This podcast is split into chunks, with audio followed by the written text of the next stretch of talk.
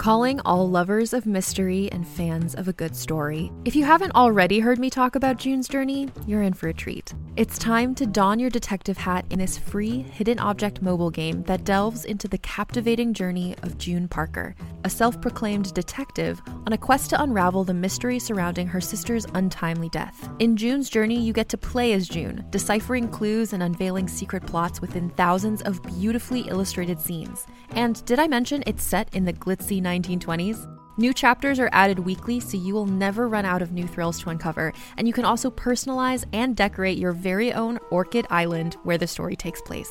How sharp are your detective skills? Find out when you download June's Journey on your Android or iOS device, or play online via Facebook Games. Your detective journey awaits. You're listening to Pixels and Flesh, an Anderson Dexter novel, written and read by M. Darusha Wehm. For more information, visit darusha.ca. Chapter 6 I wouldn't wager money on it, but if I were forced to give an opinion, I'd say it was an accident. Rene Biagini shrugged expansively and popped a small piece of real milk cheese in his mouth. It was an indulgence, but Biagini was never one to resist temptation. I saw the reports, Annabelle said from her seat in the corner. She'd given herself a wide buffer between herself and the rest of Loretro, but she seemed as easy as she ever was in the physical world. There might be some negligence involved, but I have to agree. Neither the fire nor the subsequent explosion appear to have been intentional. Dex pursed his lips, making the other two laugh. You look like you ate something noxious, Biagini said. Coincidence, Dex said, is something noxious. Annabelle shrugged. With all the people in the world, there are bound to be things that appear related but aren't. Surely it happens all the time. Of course, Dex said, but usually they aren't anything important. They aren't anything unusual. And they almost never are both. Renee and Annabelle shared a conspiratorial glance. I never should have introduced the two of you, Dex said with a faux grimace. Two against one is grossly unfair. Renee patted his hand and, in a deadpan, said, Two against one is either a very lucky night indeed, or very expensive. Oh, Renee, Annabelle said, arching an eyebrow, is that a proposition? Don't encourage him, Dex said, trying to keep from smiling. It was an ongoing bit between the three of them Renee's endless flirtation, Dex's mild embarrassment, Annabelle's enjoyment of both. Just a fact, mademoiselle, Renee said, leaning back and eating the last piece of cheese. Fun and games aside, Dex said, I'll concede the point. The De Gaulle explosion was probably not part of this misdemeanor campaign.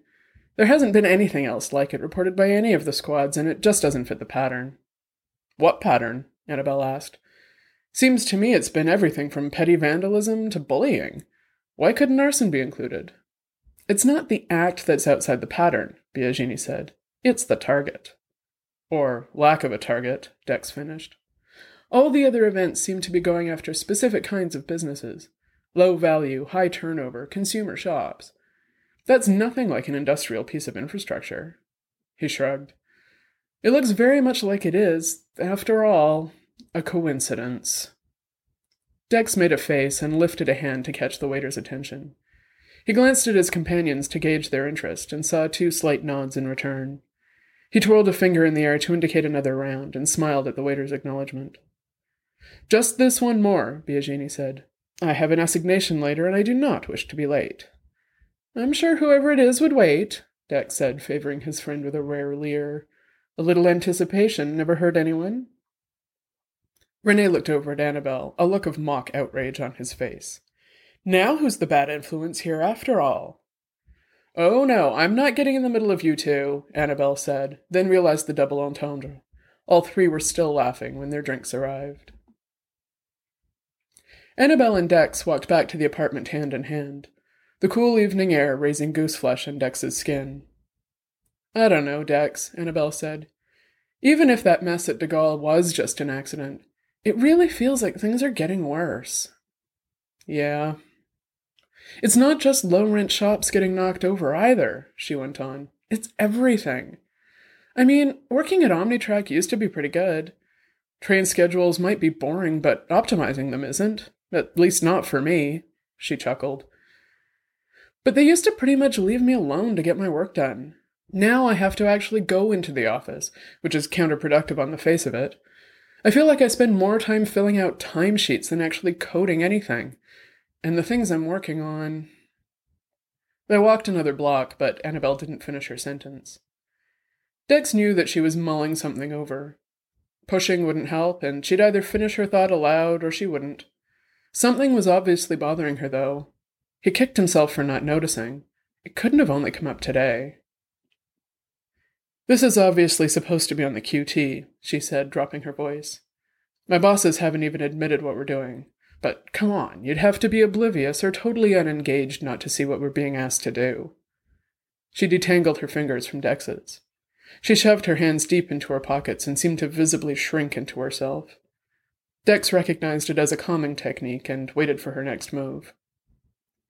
After a moment, she stopped walking and sat on a bench. Dex sat next to her, giving her a good half meter. You know how the firms used to more or less leave each other alone? Everyone had their own areas to operate in, at least for the big stuff. Sure. Then a few years back, Omnitrack moved east in America into Aronson's territory. Now you're here in Europa. Some of the other big companies followed suit. Exactly. It's old fashioned competition. Good for everyone, right? Prices go down, more options, win win. Dex made a face. It's not that simple. It hasn't been a win for you or your colleagues. That's my point, Annabelle said, looking miserable and it's going to get worse. What do you mean? Annabelle didn't say anything, but Dex felt a ping on his system. He went online and saw that Annabelle had created an encrypted chat. While it wasn't inconceivable that the public street they were on was equipped with a monitoring device, it seemed unlikely. Still, his own paranoia had come in handy on more than one occasion, so he logged into the chat. They've got me working on a double whammy corporate espionage, and sabotage.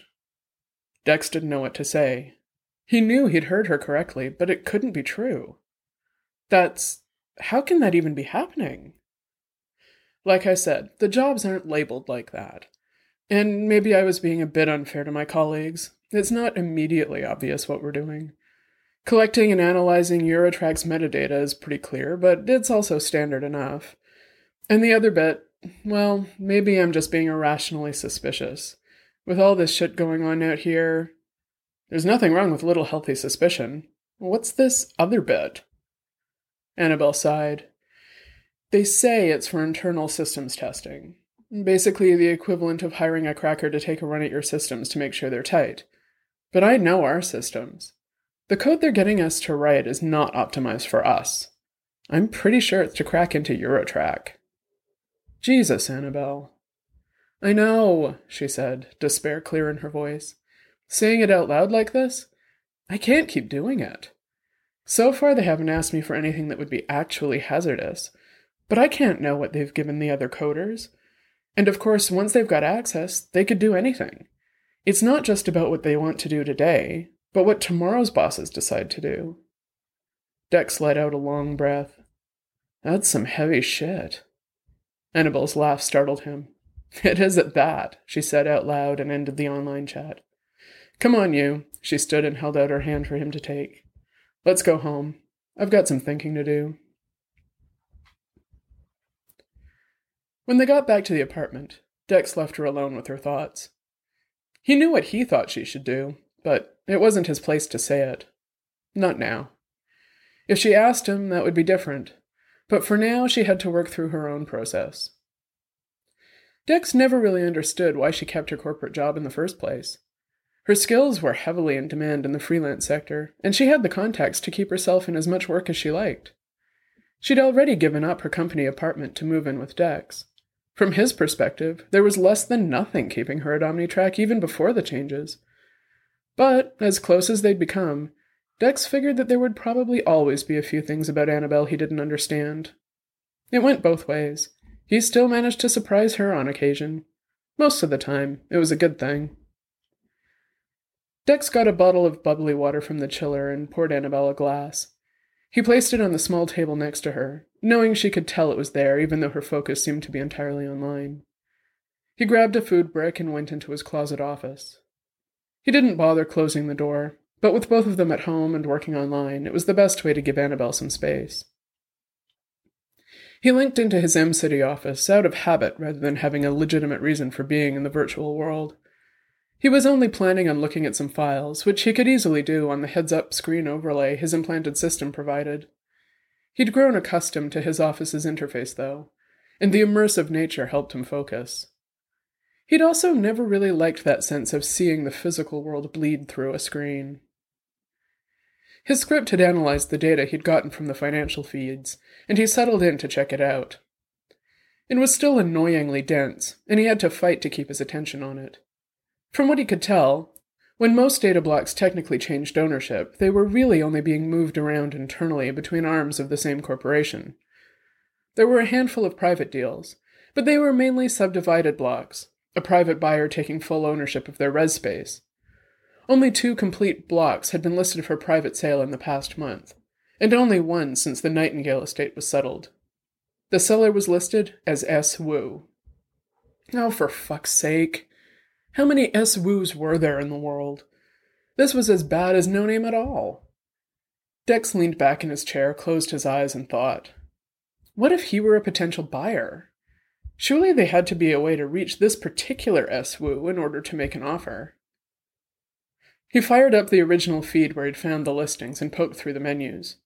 Unfortunately, it wasn't a sales agency, just an individual with an odd set of interests. But Dex figured that someone this into virtual property markets would have the inside scoop on how one actually went about trading property. He eventually found it a listing of agencies which handled private sales. There were fewer than 30. Dex could easily contact them all. But to say what?